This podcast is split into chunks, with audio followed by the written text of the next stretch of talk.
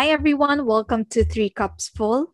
Come sip with us for free flowing conversations about life, love, and everything in between. So, today's episode is going to be another conversation about love. L O V E, pag-ibig. So, ah. basically, it's going to be love part two. And if you were not able to watch the first part, we're just going to link the video in the description box. And anyway, um, last time we talked about love, but we focused more on heartbreaks and red flags and mm. pain. so, mga kanigahan. Oo nga, yung eh, lahat ng mga past na dapat kalimutan. so, ngayon, ngayon naman, we're going to um, focus on falling in love and finding Mr. or Mrs. Right. Para naman may konting kilig factor, di ba? Ang masaya to. yes. Ay, alam nyo ba? So, trivia lang ah. Trivia lang. Sa mga listeners natin. Tara, you listeners. Listeners, oo. Actually, um, exactly five years ago today, um, I swiped right to my Mr. Right. ah! Seryoso. Oh my God! Yes. Really? You still remember. Oo, kasi I actually, I, I scrolled through my Independence photos. Day. Yes, yes.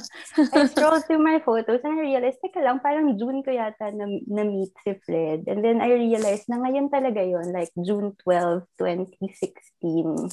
Mm-mm. So, ayun. So, In- yes. Yes. Independence from being single. Si oh. oh. when yes. she swiped right. And yes, yes, I'm just confirming na I met my my husband sa Tinder. So, Tinderella po ako. yes. Tinderella. You can find love, definitely. Oo nga eh. Yes. And uh, ayun, so dahil dyan, very grateful ako sa modern day dating apps. Kasi doon ko na-meet yes. si The One. So, kayo ba? What is your take on modern day dating? Well, for me naman, modern day dating, kasi I've experienced both, the traditional and the, the modern day dating. Modern day dating kasi is, when, when I think about it, I think about social media apps like Tinder, even Facebook, Friendster, ganyan. And then the traditional um, way of dating for me means like meeting someone um, like organically, like you met someone um, sa school mo, sa workplace mo, mm-hmm. someone na friend ng friend mo, parang ganun. Um, to me, my take on that, um, it's both convenient and complicated at the same time. Convenient in a way na you get to meet people you wouldn't even um, have an opportunity meeting Mm-mm. regularly in your life. So, kung ikaw yung tipo ng tao who's just let's say school bahay, work bahay, and has a very small circle of friends, it's kind of hard for you to find someone, di ba? Um, dating apps nowadays, mas madaling makakilala ng mga bagong tao.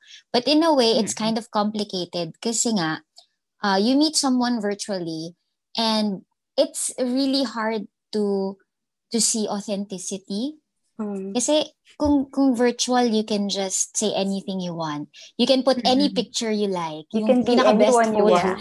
You can be anyone anyone you like. You can even change your name, 'di ba? Mm-hmm. Parang hindi mo naman kailangan ng NBI clearance sa mga sa Tinder or sa mga ganyan-ganyan. So, at some point it's complicated, but at the same time it's convenient. But not taking away from its positivity. Marami akong kakilala na like Mika, like our very own Mika. Yes. Naka, nakilala nilang kanilang the one dun sa mga social media apps na yon. So, mm-hmm. to me, you just have to find its its good, find its benefits, but at the same time, you also have to be careful. Mm, diba? Yeah. Mm-mm, you have yes. to be careful kasi mamaya, 'di ba? Kakanood ko kasi to ng Netflix, yung mga may serial killers, di ba? Yung mga stalkers. Ay, true, yeah. It's like thrifting eh, di ba? Kailangan talaga matyaga ka. Talagang kailangan kilatisin, i-check ng mabuti. Yeah. Yes, parang ano lang, online shopping lang yan, di ba? Bago ka mag-mine. Siguraduhin mo muna na legit. na walang defect. yeah. mm. For me, um, it's quite complicated. Kasi I feel like it has a lot of mind games. Mm. Parang ang dami mo kailangan i-decipher, ang daming, ano ba, parang mixed signals that you have to go through. I don't know, maybe it's just me, pero uh, I find it hard. So, Yun. you prefer yung traditional na ligawan, ganon, getting to know? In terms of like using, you know, um, dating apps, I'm not against it. It's actually just a tool to get to know other people, you know, to have Mm. more reach or like to have more opportunities to meet um, in general. So I'm not against it. Pero napansin ko lang in my experiences, parang it's harder for me to get to know the other person pag virtual lang. Mm. Especially, hindi mo uh, ma-meet siya in person. Let's say, for example, he is in another city or another country na parang medyo mahirap to meet in person. So, yun. Ako naman, I, find it a bit straightforward. Kasi in my experience sa mga social dating apps na yan, people would really express their real intentions sa'yo kahit Agad-agad. kahit gaano pa siya ka Mm. Ka-off. Minsan, in a negative way na kasi straightforward to the point na ang babastos na. Like, he, di ba? Parang, parang, parang some people would literally approach you and say, parang, parang express na he just wants to get, get, You know. yeah, you know, that thing. Which is kadiri. Mm. Pero, um, yun nga. So, tama si Nessie. When using those platforms, you really have to be very careful. Kasi it's a risk eh. Ako, with Fred, siguro sunerte lang ako. Kasi ano lang siya eh, parang, parang isa lang siya talaga sa trinay ko na i-meet. Kasi personally, I was really scared to meet those people in person. Mm-hmm. Kasi hindi mo alam eh, baka ano, ano ba yung background doon. Pero for some reason with Fred, I just felt um, comfortable meeting him. Ayun, it does come with a risk, but if you um, Mm. find the right person, then it'll be happy ending. Ay, Oh, it's gonna be worthwhile. Yeah. Worth the risk. Worth the Mm. risk, Yes. yes. Well, um, just to add, no, like modern day dating, it's not just about like um those apps that we use. It can also be, for me, napansin ko lang sa panahon natin ngayon, it's so hard to be very specific. Minsan walang label, hindi mo alam kung ano kayo. Diba? Kasi dati Mm-mm. parang, ano eh, simple lang. Kay ligawan kita, nasasagutin mo ko, tapos tayo na. Mhm. Pero nowadays, I just I just noticed na parang may mga commitment issue sa mga tao ngayon, di ba? parang um True. I'm not looking for anything Maybe I'm one of those right people. Mm-mm. So it's it's not just about meeting people online or meeting people through social dating apps. It's I think it's more complicated now because ang dami ng labels. Hindi lang kayo yung traditional na boyfriend girlfriend. Pwedeng you're dating but you're open openly dating, you can still date other people or you're just together Ah. for something else Oo pero wala kayong label. So, di ba dati kasi very Yeah. straightforward, very simple lang, ta- tayo na, tas eventually, magpo-propose ako, kakasal tayo. Pero ngayon parang sobrang dami. Okay, anong classification natin? di ba? So, to me, that's also how I see modern day dating. Mm-mm. Oh, parang ano, the label is not so important. You know, let's just enjoy what we have right now and see Mm. what happens next, 'di ba? Parang ganun. Mm-mm. Mm-mm. Which can be disadvantageous to to s- some people. Di ba? Especially to girls. Di ba? Lalo na if Yeah. your biological clock is ticking. Tapos, Mm-mm. yung partner mo is parang, ah, hindi ka naman pala committed, di ba? So, yeah. bye, char. Bye. Maybe for the Yeah, it- younger generation, it's convenient. I mean, yung ganong class Yeah. relationship. Kasi parang they get to experiment and experience being with several people na walang, kasi yung real commitment na kayo lang. no strings exclus- attached. Oo, yung exclusivity, walang ganon. So, I guess, Mm-mm. baka it saves them time, I guess. Saves them time. try lang ng try. Until you bata pa. More chances of winning. Pero parang Oo. sa ating mga ano, medyo, ano, medyo, Matanders na. siguro, tayo, we're looking for serious relationships na. So, maybe that's not so convenient for us. But I guess, kanya-kanya yan. to each his own na lang. Mm-mm. Mm-mm. Again, it has its own advantage and disadvantages. It depends on um, your situation and also your perspective, di ba? Yung mga um, dating apps, it's just a tool. Nasa tao pa din yun kung paano mo gagamitin yun eh. It, it could be for good, but it could also be um, for the bad. Kung gagamitin mo siya just to get laid or what, parang ang pangit, di ba? Mm. Ayun. Pero for me, personally, I would like to meet somebody organically kasi gusto ko makita how they really interact with other people, kung paano sila with their friends, how he is when he's tired, how he is when he's happy, how he um, communicate with the parents or friends. So, yun. So, open ka, girl. Pero, open. Op- open naman. Open. So, Parang sari-sari store lang. open. uh, o basta, basta make a recommendation. Uh, oo, uh, I, I Kakilala. Okay, sige, noted. okay, so with that being said, you know, like wow, dating. So kayo ba, before you met your husbands, how did you know when your heart is ready to love again? Ako siguro, I know that I was ready when I've already completely let go of my ex and all the memories that came along with that person. Sometimes kasi, you're already over the person, but you're still clinging on to the memories. Yun yung mm-hmm. mahirap mong i-let go. So when you like enter a new relationship na hindi ka pa totally over with the memories, parang dala-dala mo lahat yon in your next relationship. And personally, I feel that it will be unfair for that next person kasi it's unfair. It's unfair to to like carry over everything that you had with your ex to your current relationship. Eh, in the first place, kaya nga kayo nag-break kasi your relationship didn't work and then you're bringing it to your next. So, what's the point, di ba? Mm-hmm. So, yun lang. I just feel na you really have to be completely over everything, everything about your ex. Malinis, malinis mm. na. Yes, clean slate. Let's clean start. Slate. yeah, with a clean slate. Ako naman, I know that I am ready to fall in love again when I'm already happy being single. Alam mo yon mm. Yung tanggap ko na na I don't have a partner, na natanggap ko na na nandun ako sa season na yon.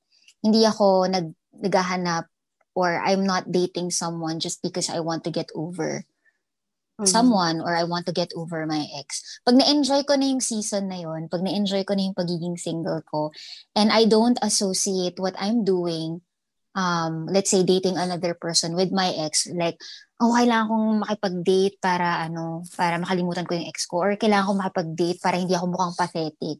Alam mo yun, para mukha akong happy to other people. Pag hindi ko na iniisip yun, when I'm just completely happy by myself, I think that's the right time or that's the time na I know I'm ready to fall in love again. Yun. Oh, that's beautiful. Mm-mm. That's Ikaw, really Ian, paano nga ba? Paano mo malalaman na ready ka na? Ako naman, um, I don't believe that you are 100% ready to do something. It's always um, a risk. Pero syempre, um, in a way, you have to kind of like discern, is this a gamble or an investment? gamble. Parang pangit pakinggan.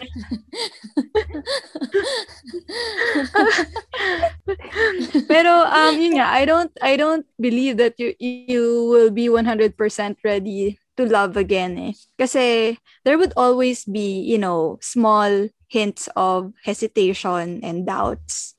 Yung sabi nga ni Mika, sabi niya to before na hindi ko talaga makakalimutan. She said, when you know, you just know. Hmm. So ako, um, I, I believe in that. When you know, you just know. Kahit na hindi ka ready, you will, you know, still take the risk. Kahit na parang, oy, takot ako.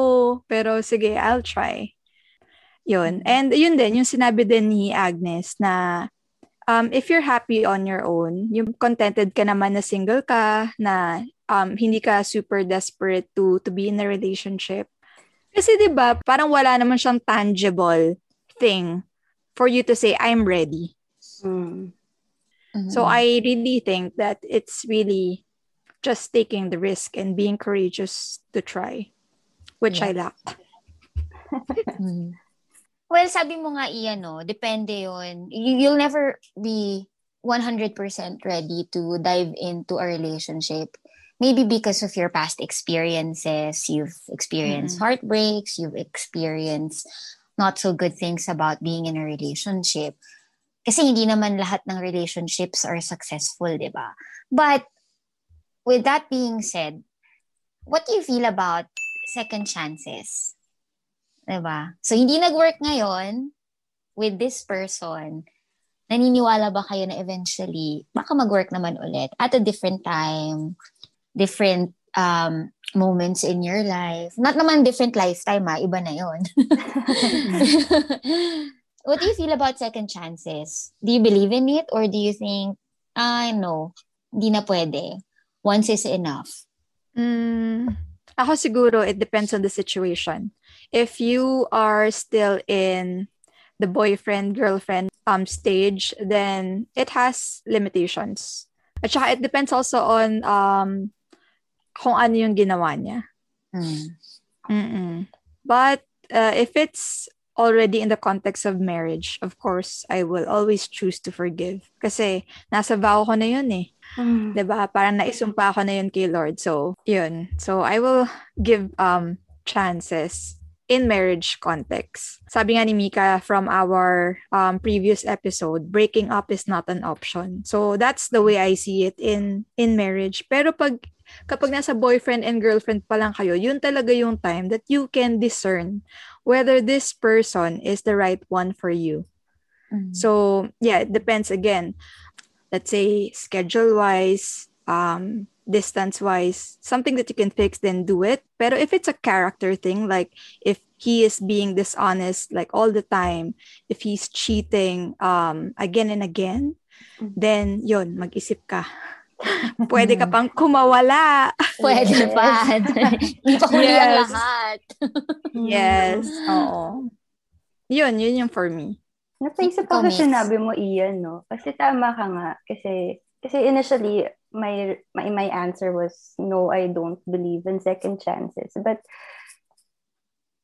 ano yun eh, sa context yun ng boyfriend and girlfriend. Pero in, sa pag-marriage, parang, o nga no, oo nga no, kasi parang you really have to give your partner a second chance. Pero inisip ko rin, what if paulit-ulit na yung cheating ng husband mo?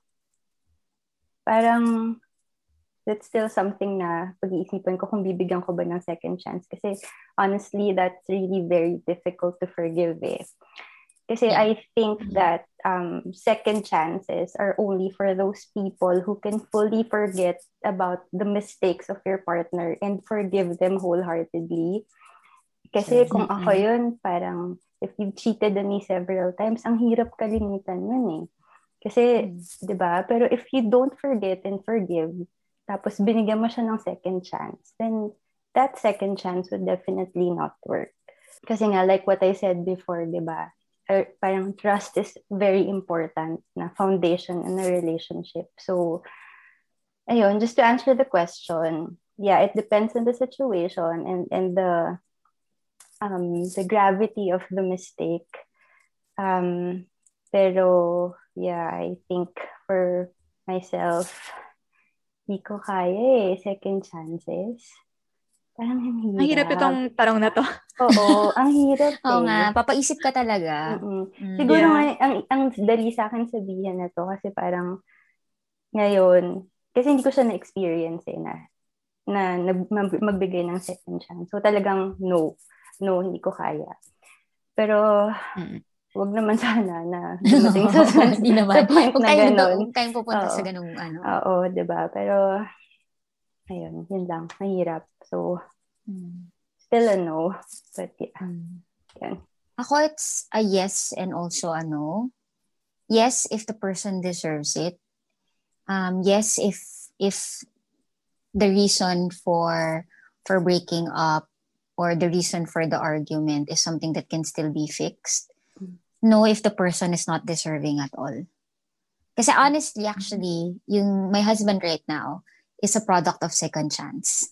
Um, before we we had our chance before when we were dating, then something unfavorable happened, and then I thought I wasn't wasn't gonna give him a second chance anymore, but he proved to me through his persistence, through his hard work, dedication, by washing the dishes, charot, cleaning the bathroom, doing the laundry, doing the laundry. I mean, he, he did things or he did um, things to prove himself again. And mm-hmm. I'm I'm really glad I gave him a second chance. I gave him the benefit of the doubt at that point. Um, siguro no lang if if the reason was cheating, if the reason was him hurting me physically, something that really goes against my values. So, mm-hmm. so yun. Ang hirap eh. Actually, hindi mo naman talaga masasabi if you'll give or not give a second chance unless you're in that situation. Ang hirap sabihin ngayon. Mm-hmm. Parang ngayon sabi mo, um, di ko talaga kaya. Di ko kayang magbigay ng second chances. Pero, pag dumating ka na dun sa point na yun and you really love that person, I know a lot of people. As in. Yeah. Like, people really close to my heart na minsan mm-hmm. hindi ko maintindihan bakit binibigyan mm-hmm. ng second, third, fourth, fifth, sixth, etc., etc. chances. So, But who am I to judge? I'm not in their shoes. Siguro sobrang hirap. So, yeah, it's yeah. a yes and a no for me. It really depends. Mm-mm. Na additional then when the when the family dynamics changes kapag nagkakaroon na kayo ng anak, 'di ba? Parang you're more likely to forgive because you want to keep that family whole, 'di ba? Yeah. Daming factors na kailangan i-consider.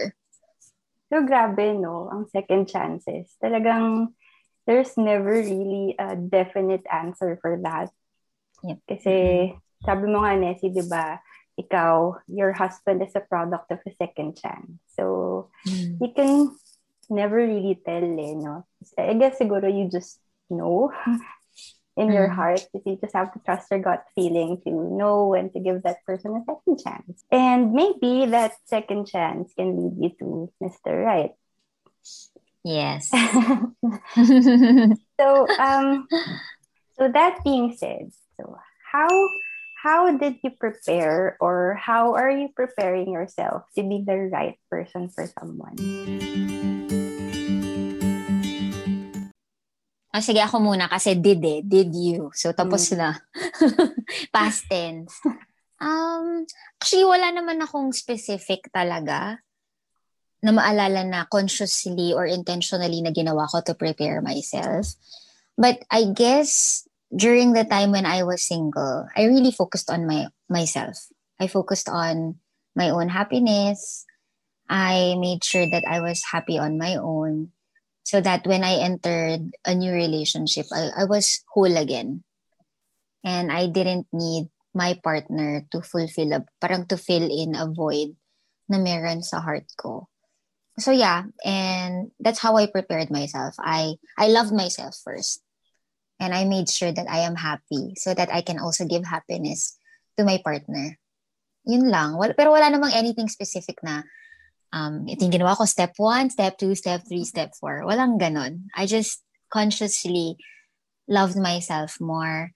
Also, parang improved myself in terms of my career. I focused on my own needs. I focused on the needs of my loved ones. And then eventually, it just happened. Mm. It happened organically. It, ganon, the story unfolded after that when I least expected it to happen. So, Ian, Ako medyo similar din um, kay Nessie. I don't really have things that I do to prepare. Mm. Actually, this question reminds me, ay, dapat ba nagpe-prepare na ako? Pwede. Pero, It could be a sign. I just enjoy the time that I have now. Kasi uh, I just know that uh, I will never have this time back again. Yes. Uh, and bakit? Pasintabi ba? yes. yes na yes na yes. Oo, yun. Kasi I, I know singlehood is, it's also a season. It will pass. So, I'm just really enjoying it. Um, you know, this is the time that I can do um, whatever I want. Uh, I can pursue the things that I want to do. I have a lot of these opportunities that I know. Tutuloy ko ba to? that I know yes, that uh, yes, yes. I couldn't do anymore perhaps um, when I'm already married. Because of course, when you're already married, you know, you, you have to consider your partner. Hindi na lang yung sarili mo eh. And uh, I pray for it. Siguro yun yung pinaka-preparation na ginagawa ko. And wala, actually yun ang naisip ko eh. Dasal lang, dasal. yeah. Yeah. But of course, you know, um praying is very powerful. But of yes. course, kailangan may action din. Prayer without action is quite um senseless. So dapat talaga may action din, which I honestly lack, I feel like, admittingly now. Kasi I don't really go out of my way to meet new people. Hmm. Galaw-galaw din daw, sabi ni Lord. Yeah. yeah. Kaya nga, para nung, nung, yung nabasa ko itong tarang na to, parang, ha? Wala akong ginagawa. Yun. Ikaw, Mika. Ang ganda ng mga sinabi niyo. Alam mo, Ian, ironically, kung feeling mong wala kang ginagawa, feeling ko naman, ikaw yung may pinakamaraming ginagawa to prepare for a relationship. Mm.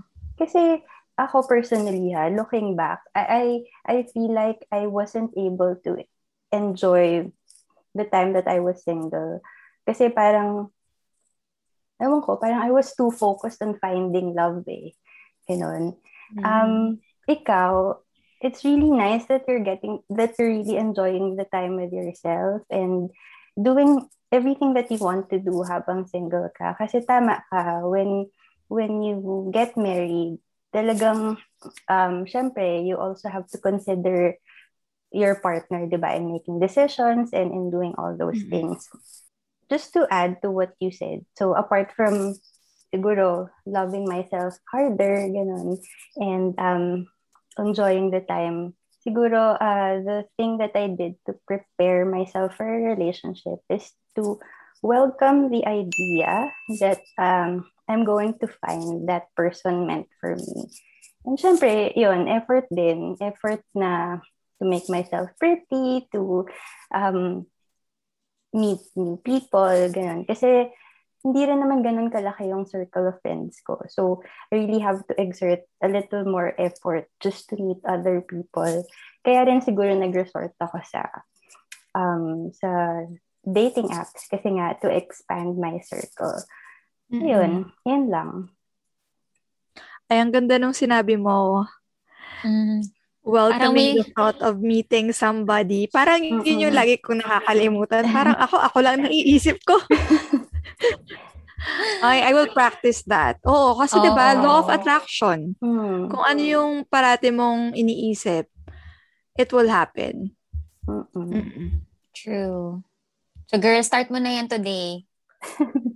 start na. Set ako ng ano, ng five minutes per day. Ah, okay, I will just think. True love, come to me. Hindi mo pa ng kandila, di ba? Oo nga eh. May altar pa. Pero ano, totoo yun, Ian. Just enjoy that season you're in. Sabi mo nga, it, it's a gift. To me, being single is a gift. You'll mm-hmm. never, you'll never be able to go back when, ang pangit pakinggan when you're already married, you won't be able to go back. Di, alam mo yung enjoyin mo lang yung time na you can cook whatever you want, you can eat um, whenever you like. Hindi mo kailangan magluto at this time. Mm. You can just dance around in your house, not do the dishes. Alam mo yun. You mm. can travel to a country without consulting anyone. You can make decisions on your own. So, when when you're married, when you have your own family, it the dynamics of your life will entirely change.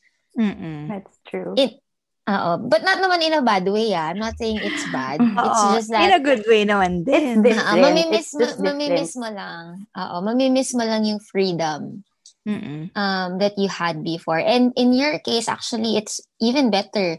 Kasi you are living by yourself, you're living on your own, you're not living with your family.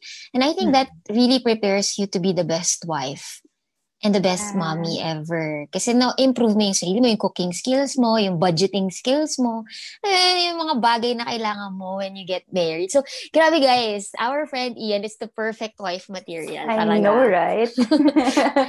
Kaya ako kayo best friends eh. Applications are now open. Telling me Yes. Send your resume. Okay, so I have a question since the both of you are already married. This is a very popular question. So, how did you know or how can you tell that you've found the one? Kasi 'di ba lagi ko naririnig yun eh, parang how did you know that he's the one for you? So ako, very curious talaga ako uh, to know as a single person. Ako ha, it just felt right. This is something I actually learned from you, Ian. Sabi mo sa akin noon, na kapag may peace sa heart mo and wala kang doubt, then yun na yun. So, that's how I felt with Fred. And um, actually, to be honest, uh, for me, wala siya sa tagal ng relationship. Mm. Kasi, trivia ulit. Um, Fred and I got secretly married four months after being boyfriend and girlfriend. Like, kami lang and the, his brothers were the witnesses. And that was like seven months after meeting each each other. And happy naman kami. We're five years married na this coming December. So yun, wala sa tagal. Wow. Yun. Grabe yun. Ginulat yeah. mo kami noon. Actually, nasa True. Japan kami pareho. Oo nga. Ayun, parang kasi nga, I, I did not have any fear sa heart ko. Walang doubt. Ganun. I was certain that he was the right person for me. And Mm-mm. I think ganun din naman siya sa akin. So, Siyempre, di ba? so, ayun. It's just, when I when you know, you know. Kaka-inspire naman. Kaya nga eh. Ikaw, um, Nessie. I guess it's it's different for everyone. Yung sa amin kasi, it, it wasn't like, oh, na-feel ko kagad, I knew. I knew that he was the one. So, mm-hmm. um, it's not always the case not always the case. Ours was more like a gradual, eventual process. It was wasn't like nung nag-date kami, I knew he was the one. Alam ko na, kakasal kami nito. Walang ganon. May, may mga doubts ako initially, may mga um, fears ako. Honestly, I dated him without marriage in mind.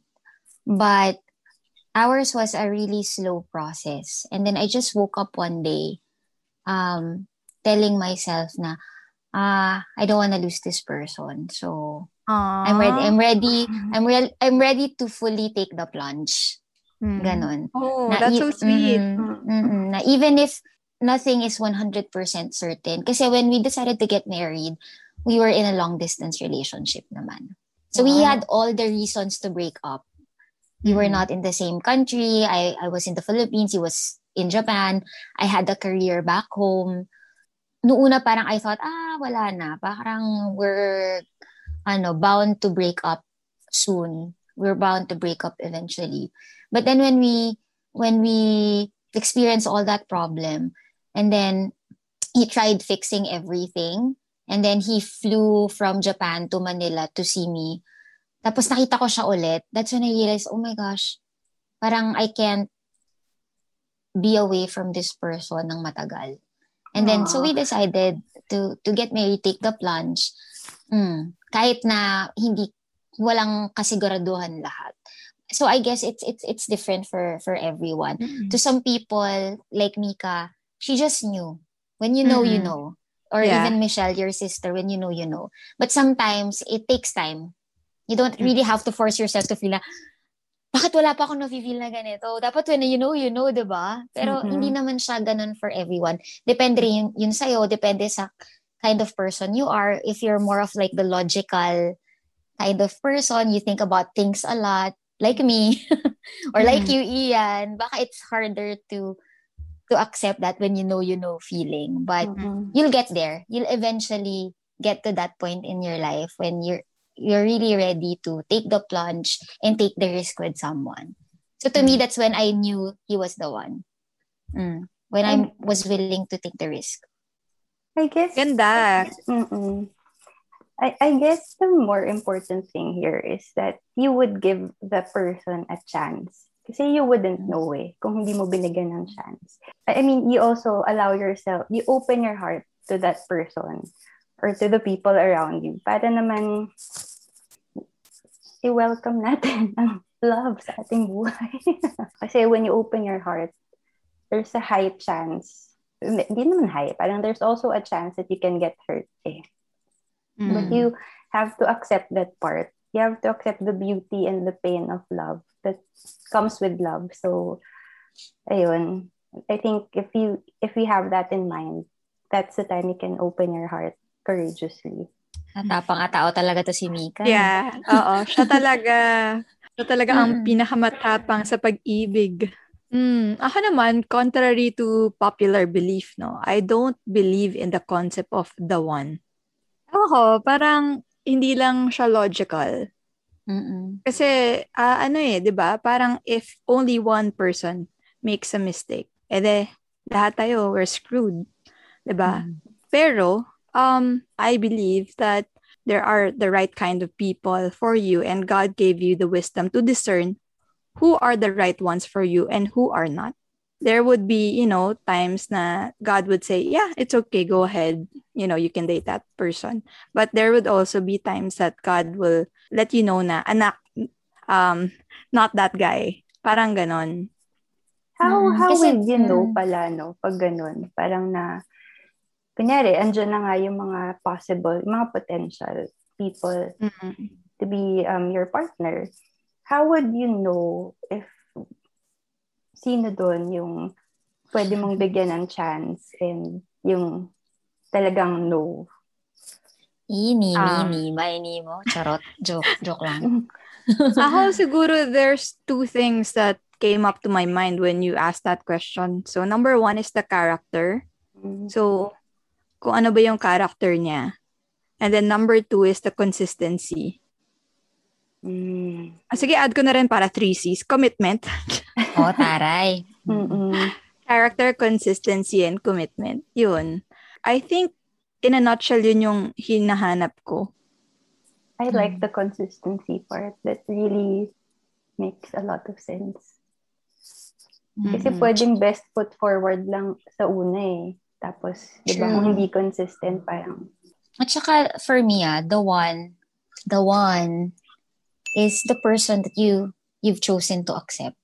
Yeah, mm that's right. I mean, there's really no, it, it sounds like a fairy tale na 7 billion people in the world. There's really one person yeah. meant for you.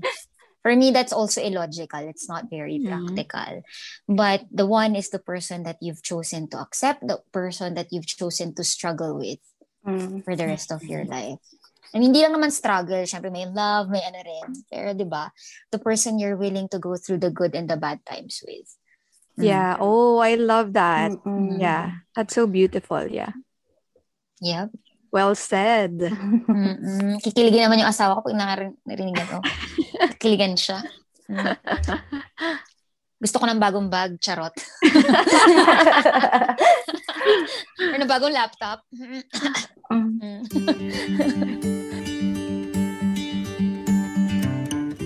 right, grabe no, love is really a beautiful thing.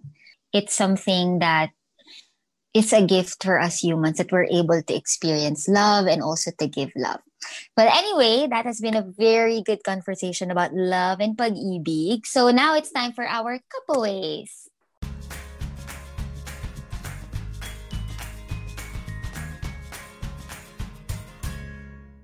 For me, more than making an effort to find your Mr. or Mrs. Right, the more important thing is to work on being the right person for someone. And love yourself harder kasi you wouldn't be able to give love if you're not overflowing with love. So, yun. That's my cup way. Mm. Ganda. Mm-mm. Um, meron ba akong cup? Oh, marami naman cup away. Ikaw nga maraming cup away dito, girl. Mm. Um, okay. Sa akin, my cup away is in whatever season you are in, enjoy. Mm-mm. Cause, because that's the will of God for you to enjoy every season. Um, whether you're single, whether you are already married, whether you already have children, um, yeah, see the good things and the beautiful things um, in those seasons. Ako naman, my cup away from today's episode and even from our previous episode about love um, is that effort is really important in whatever or whatever season you're in. So when you're single, you have to put effort to sarili mo, improving yourself, effort in meeting him, him other people, di ba? or giving chance to other people. But also effort, more so, more effort when you have already found the one. Diba? So yes. it it doesn't just stop from the moment you say I do. Diba? Hindi yun fairy tale na and they lived happily ever after. That's not true. So even after finding your true love, even after finding the one, you always have to exert effort to make sure that your relationship will last forever. And wow. I thank you, Bow Char. Beautiful. Ay, parang siguro to itong episode na to ipapanoorin ko ng mga 10 times. Pag inilay-nilay ako. All right, so that's it for our episode for today. Uh, I hope that you enjoyed this um, episode. And if you are single, I hope that this kind of inspire you and push you to you know um, go out of your comfort zone and meet new people aka mm-hmm. like me. Uh, and if you are married or if you are in a relationship um, i hope that you keep the fire burning. Yes. so yeah. Keep the love flowing. So um, yeah, uh, thank you so much for joining us, and we hope that uh, you can join us again next time, um, Saturday 6 p.m.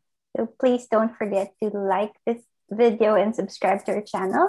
And if you have anything you'd like to share, please feel free to comment down below. All right, so come sit with us again for free flowing conversations about life, love, and everything in between.